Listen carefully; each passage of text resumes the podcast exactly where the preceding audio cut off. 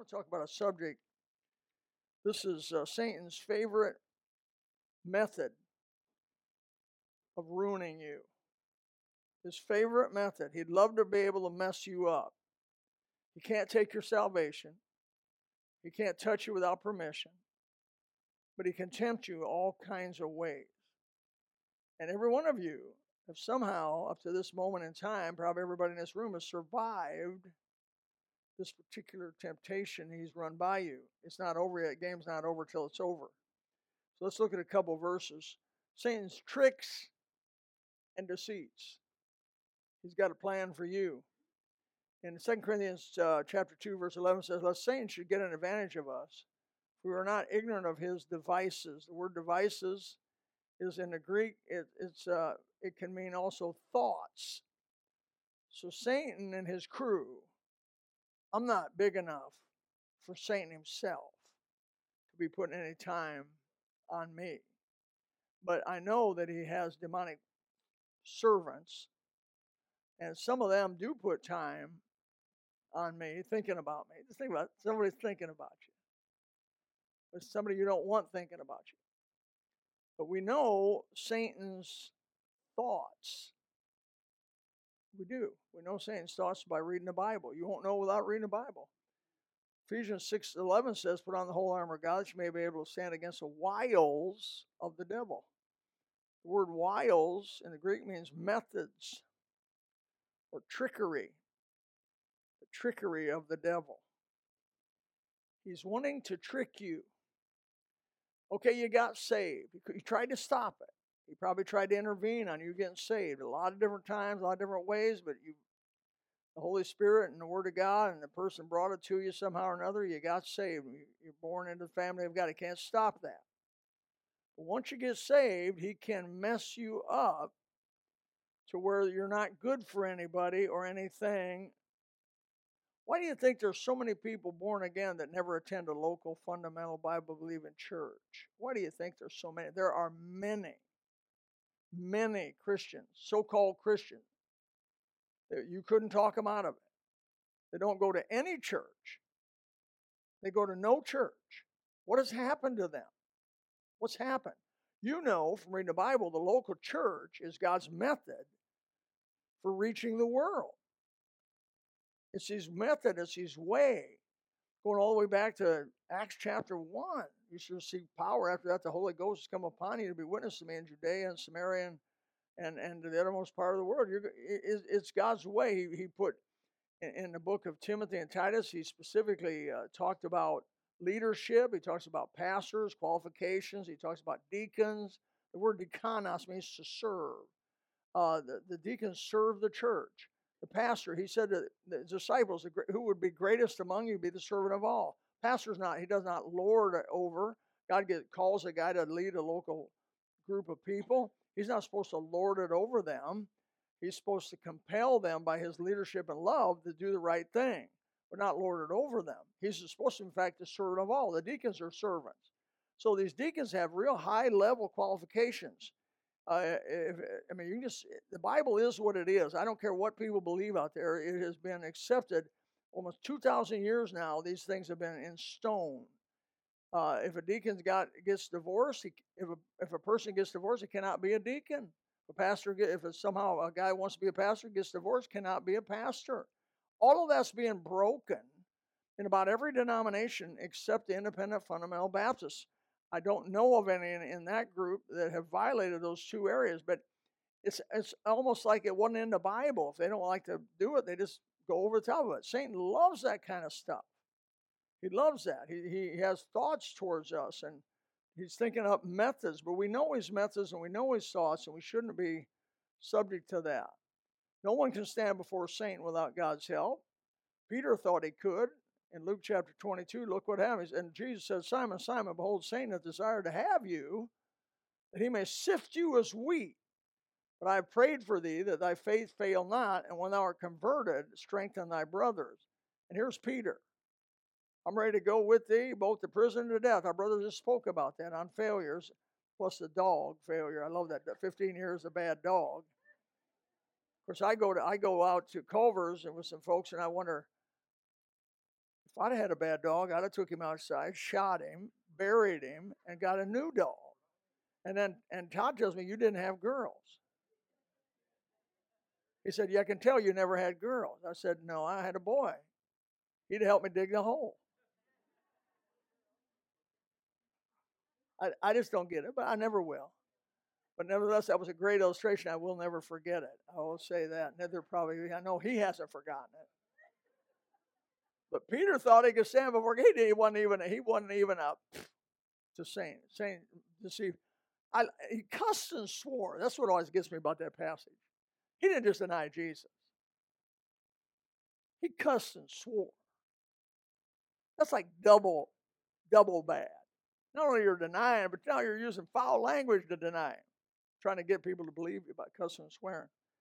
Oh, it's amazing. Uh, so, how can Satan harm us as Christians? That's the question I posed before you. Well, first of all, he must have permission from God. We know that Job chapter 1, verse 8. And we've gone over this lately for some reason quite a bit. And the Lord said unto Satan, Hast thou considered my servant Job, that there is none like him in earth, the perfect upright man, one that feareth God and escheweth evil. And Satan answered the Lord and said, Does Job fear God for naught? Hast thou not made a hedge about him, about his house, about all that he hath on every side? Thou hast blessed the work of his hands, and his substance is increased in the land. Basically, he's telling God the only reason he's serving you is because you're helping him financially. But put forth thy hand now and touch all that he hath, and he will curse thee thy face. He says, if you take his stuff away, he'll curse you. He, he don't love you. He loves what he's got. He don't love you. And uh, that, that accusation goes on today. The Lord said unto Satan, Behold, thou hast all that he hath is in thy power. Only upon himself put not forth thy hand. So Satan went forth to the presence of the Lord. In other words, he couldn't touch his body. Later on, chapter 2, Satan, that doesn't work, by the way. Taking Job's kids, taking Job's property, taking Job's everything didn't work. He just said, Blessed, you know, the Lord giveth, the Lord taketh away, blessed be the name of the Lord. Somebody told me a story about somebody going to see their house at the beach. The house was just destroyed at the beach. And I think this was on TV. I'm not sure if it was. I don't know how they would have seen it. But they were relating the story to me, and they said, the guy said, Well, the Lord giveth, and the Lord taketh away. And he pointed to the wreck of his house. And blessed be the name of the Lord. That's the way to be with stuff. But, you know, the Lord gives, the Lord. Not only is your stuff going to be taken away, but you're going to be taken away too from your stuff. And so, anyway, it's just, it's just we just give God the credit for the whole thing. He knows better. We don't know. But the devil has to ask permission. That's comforting to me. I don't know about you. It's comforting. At least I know when something comes on me or against me that it's under the loving stewardship of my Savior. Number two, he reverts to trickery that causes us to get out of balance with God and lets God judge us. That's an irony. I had an uncle that used to come over to my house, and I was a fairly rowdy child. And I don't know what it is when you get company and you're a small kid, it excites you. You guys get that when you get company over, your kids start acting crazy. They want to show off. They do a little dance in front of the kids, and you have to whip them off before they go to bed.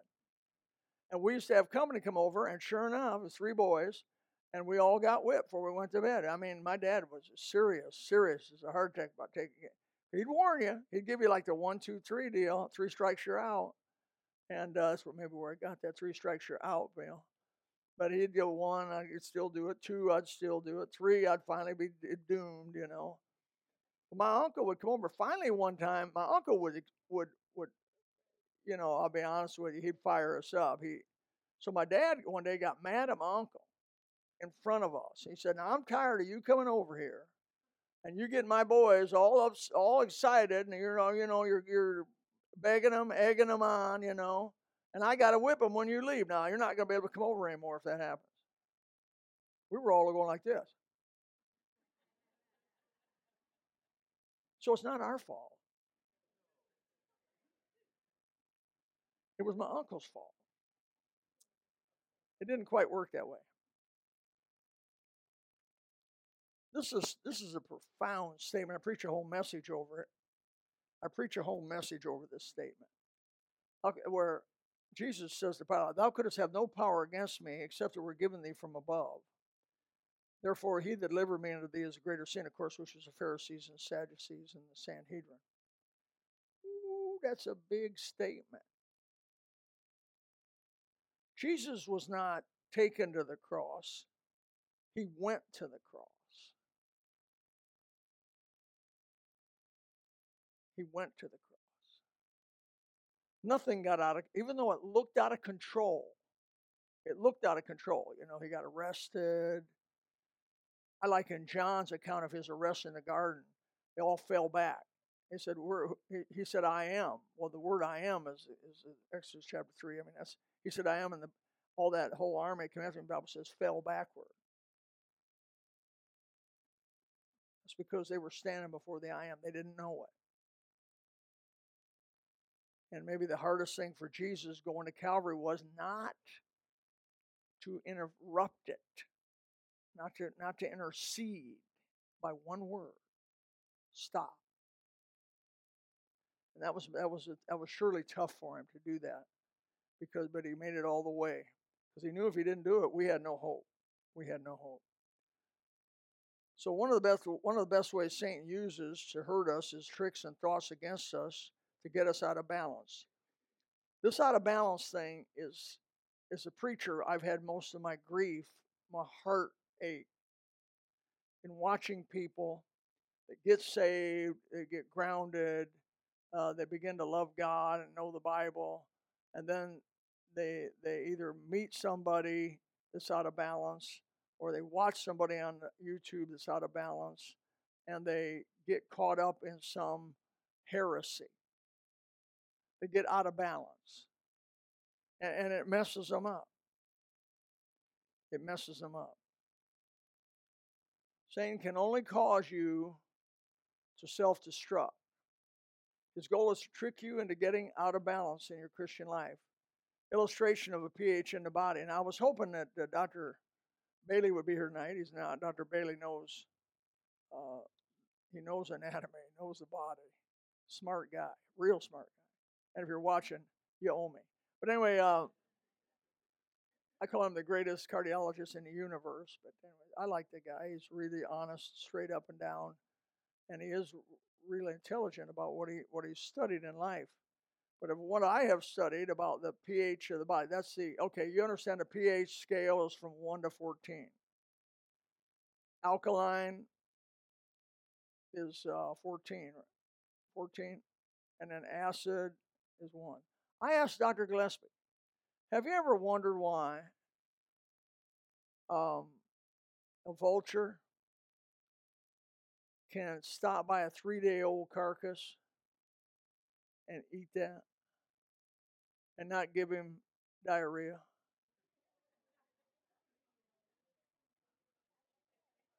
So I asked Gillespie that. I said, I go to Mexico, I get it. I go to Haiti, I get it. They call it traveler's disease. You know, I mean, you go and get new bacteria, introduce some new bacteria, but oh, you'll you'll be shocked. He said, "Oh, God made the pH of a stomach of a vulture one.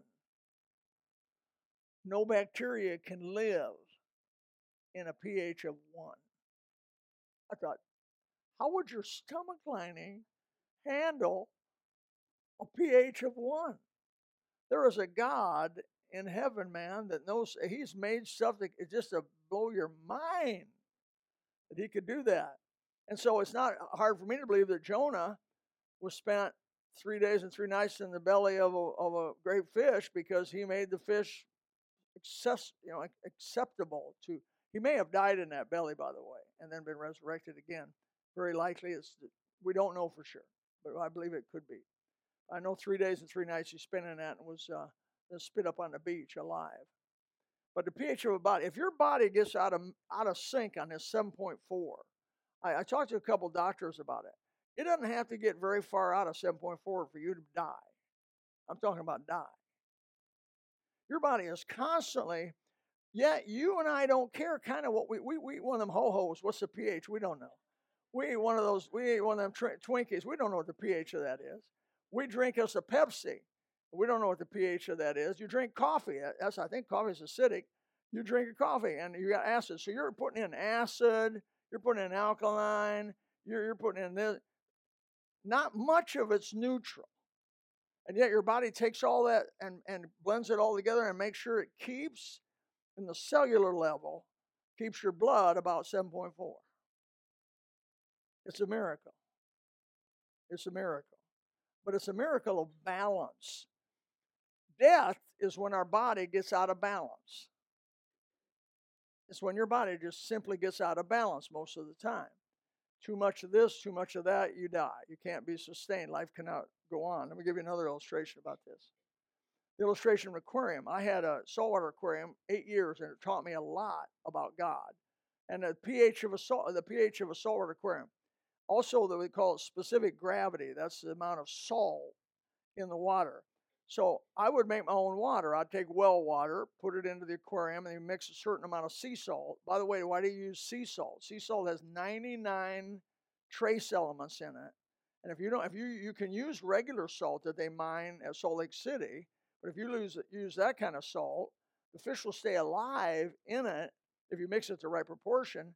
But their skin will be horrible. The skin will peel off, and eventually they'll die of short lives. They're just miserable in it. But if you take sea salt, because of the 99 trace elements, those elements affect their skin and their out, outside health.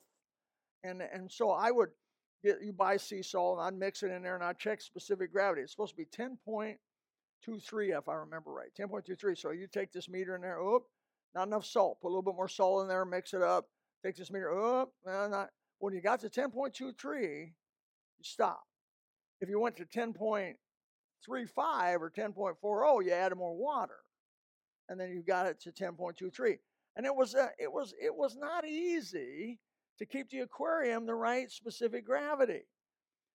That's why I took. I, I went out to the beach one day and I said, I'm going to take my meter with me. I'm going to take my specific gravity meter. And you know, the water's just coming in. You know how it rains. Rains and it goes into the water and mixes in with the salt. And you got what they call a brackish water, which is part salt water, part fresh, and, and, and just all mixes together and everything. And nobody seems to be managing it. So I took it out into the beach. I walked out into the surf about up to my waist there, and I took my little specific gravity meter and I put it in a salt. It was 10.23.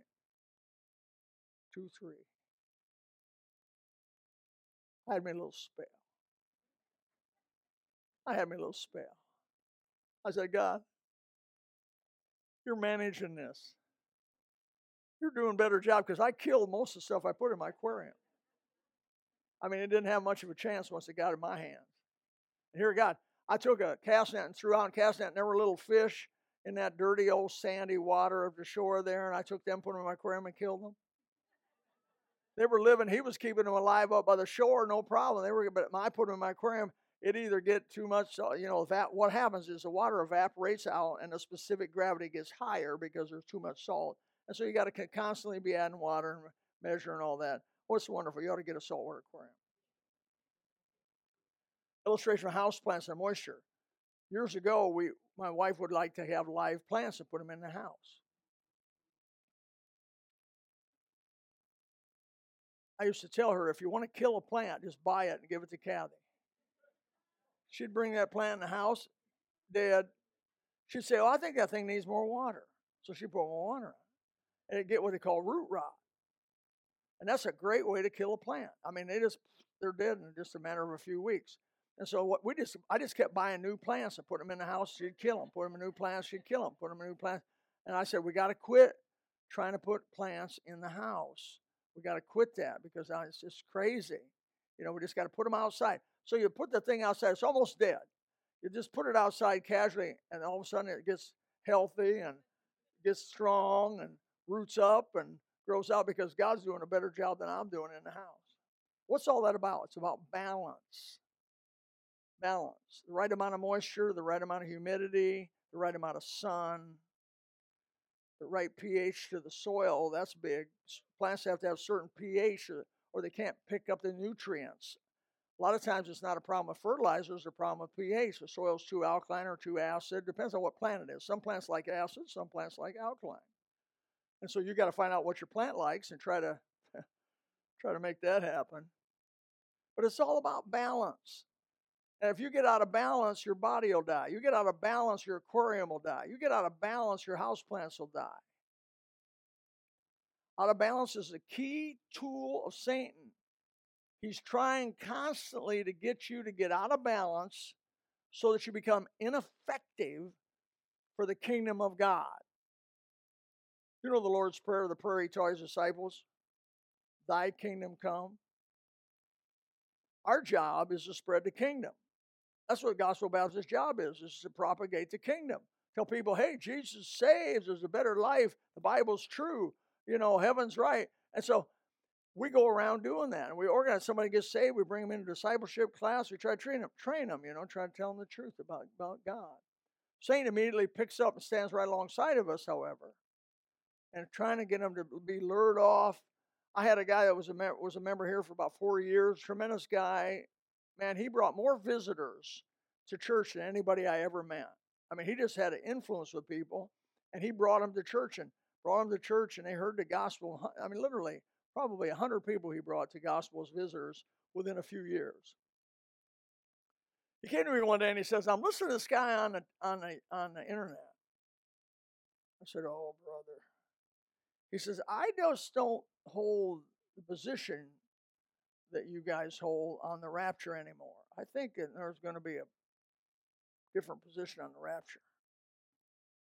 I said, Who you been listening to? The guy's a heretic. It wasn't just a rapture, he had other problems. And that guy said, I can't be with you anymore. I can't be at gospel anymore. He's never gotten involved in any other church. And basically, his effectiveness for Christ is right at somewhere close to zero over imbalance. How many ever bought a tire and you get a big old bubble on the side of it? The tire works good, holds air, but it's got a big old bubble on the side of it. Most of the time, when you come up with a bubble on the side of a perfectly good tire, by the way, the bus tires are 700 bucks you get a bubble on the side of one of them, we take that thing off and we throw it away because we wouldn't take the liability of having our children's school bus. Uh, uh, but 98, 99% of that tire is perfect. But 1 or 2%, however you want to count that bubble, is imperfect. But because of that, you have to get rid of it. It becomes, it never is allowed to fulfill its purpose because of the imbalance it's flawed and can't be used anymore. So t- Satan will try to tempt you into getting into some excessive thing, something that will eventually cause you to be neutralized for the cause of Christ. And he's after you, and I'll just give you a heads up. He wants to try to get any way possible. I have a little scenario here. It says a person gets saved, reads his Bible, goes to church, has family devotions, witnesses. Pretty soon he starts becoming overbearing and rude with what he believes. God has said.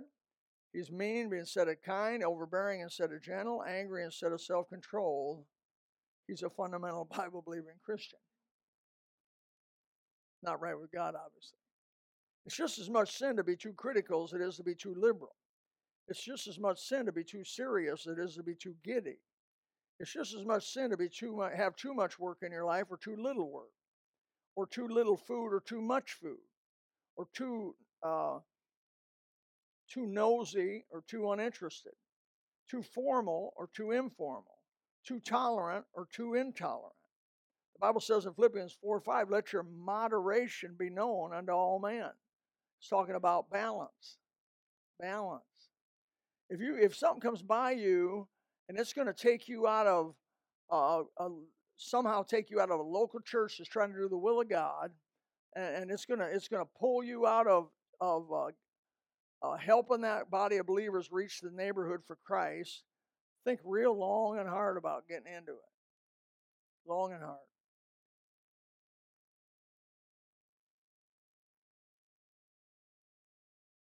The ecumenical movement. Many of you maybe not even know much about it. Years ago, specifically, it was a big deal. That's a, that's a movement that basically says, let's all get together. Methodists, Lutherans, Presbyterians, uh, uh, Episcopalians, let's just all get together, unite, and let's just work together. Here's what's wrong with that. They, in many cases, those denominations I just mentioned are very disobedient to the Word of God in certain specific areas. Not the whole thing, but in sp- certain specific areas, like the bubble. That would be like that would be like me joining an anti-gun movement. That would be like me joining environmental group. I mean, I'd have no place with them. I'd have no place with the uh, with anti-gun group. That'll, that'd be like me joining PETA. People eating tasty animals. That's just you can't do it. I've been asked to join the local interministerial association since I first got into ministry 46 years ago. And they've said, you know, why don't you come with us and why don't you meet with us? I said, I can't meet with you folks. Do you believe the Bible's the Word of God? Well, Scott, how much of it do you believe? Well, 10%, 20%, 30%, 40%, and some percentage of the Word of God. Some of them believe 70%. It, would, would you, could you have fellowship with somebody that believes the Bible was 70% true? How about 80%? How about 90%? It doesn't take much untruth to mess the thing up. It doesn't take much dirt to where you don't want to eat some food. You don't want to put too much dirt in it, a little pinch of dirt. And that's what the devil's trying to do to us.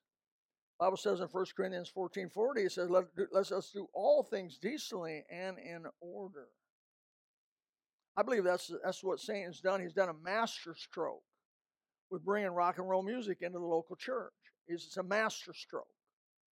It has literally caved in in the 70s when that started. It started with the Episcopalian Church, and they were very liberal in the 70s already, and they brought in that rock and roll music, but, but I thought, well, nobody else will do it. Then your liberal Presbyterians brought it in. Then your liberal Methodists brought it in.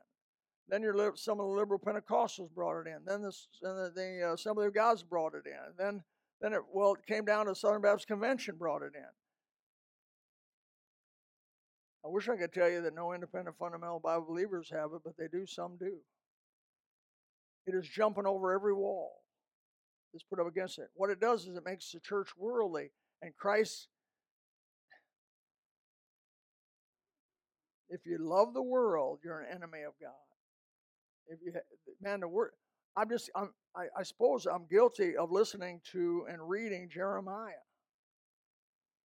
I suppose I'm guilty and, and I'll be found guilty of reading Ezekiel. I suppose I'm guilty of reading Isaiah, Lamentations. Because what I hear them say is what I'm telling you tonight. Those people let the world in, they corrupted their worship to Jehovah God. They worshiped Baal and Jehovah same time, the world and, and Jehovah. And God said, Well, I can't even use the verbiage. It's so radical what happens in the book of Jeremiah. What, what God did to those people in the book of Jeremiah. What he did to those people through the and what he tells us what they did in the book of Ezekiel. I mean, it's just so wild. I hate to tell you. I mean, it's triple X. It's tough language. That's, he just won't, he can't live with it, won't put up with it. Don't get out of balance. Don't get out of balance. I have a desire to work with people. Man, I want to work with somebody as long as I can work with them. I want to walk with you as far as I can walk with you. But when you depart from the Word of God, when you depart from the truth of God, I can't walk with you anymore. I can love you. You can be my own brother. You can be my you could be my mother or father. It wouldn't make any difference. I gotta be loyal to God first. Because if you begin to walk in such a way. It can be a small thing at first, but it builds up into a big thing, and God will have to discipline you. And this is what the devil does. Like my uncle would come in and fire us up, then my mom and dad would whip us.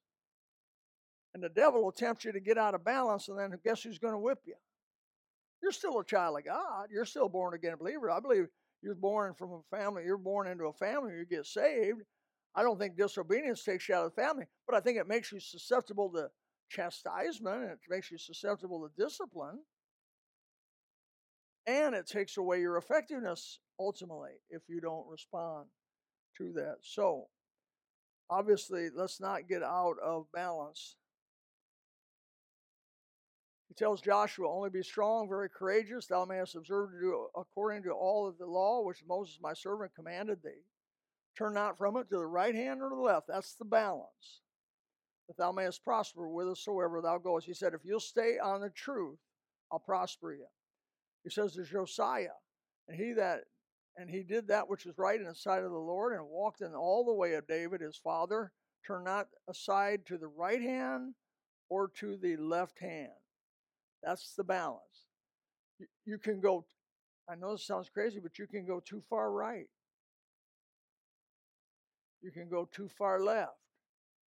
You got to ask God for the balance of where God wants you to be. That's before the storm. Fort Myers Beach. Fort Myers Beach before the storm. That was at Marty Roach's house, if I remember right. Our Heavenly Father, thank you tonight for the Holy Spirit. Thank you for the Bible. Thank you for the teaching and the truth of the Word of God. Help us not to err either to the right hand or to the left. We need you to help us. We need you to strengthen us. We need you to give us wisdom. I like what like what Solomon said. I don't know how to come out or go in. But yet, look what happened to Solomon at the end of his life. As wise as the man was, he got out of balance. God said you can have one woman as a king, especially not supposed to multiply wives and all that. And he disobeyed that one area. And here it destroyed him at the end of his life. Help us, Father, not to fall. In Jesus' name. If you would like to know more about the Lord Jesus Christ, you may contact us at the church website, gospelbaptistchurch.com, or you can go to Facebook and type in Gospel Baptist Church, Bonita Springs, Florida. Also, you could call the church office at 239 947 1285. Thank you, and God bless.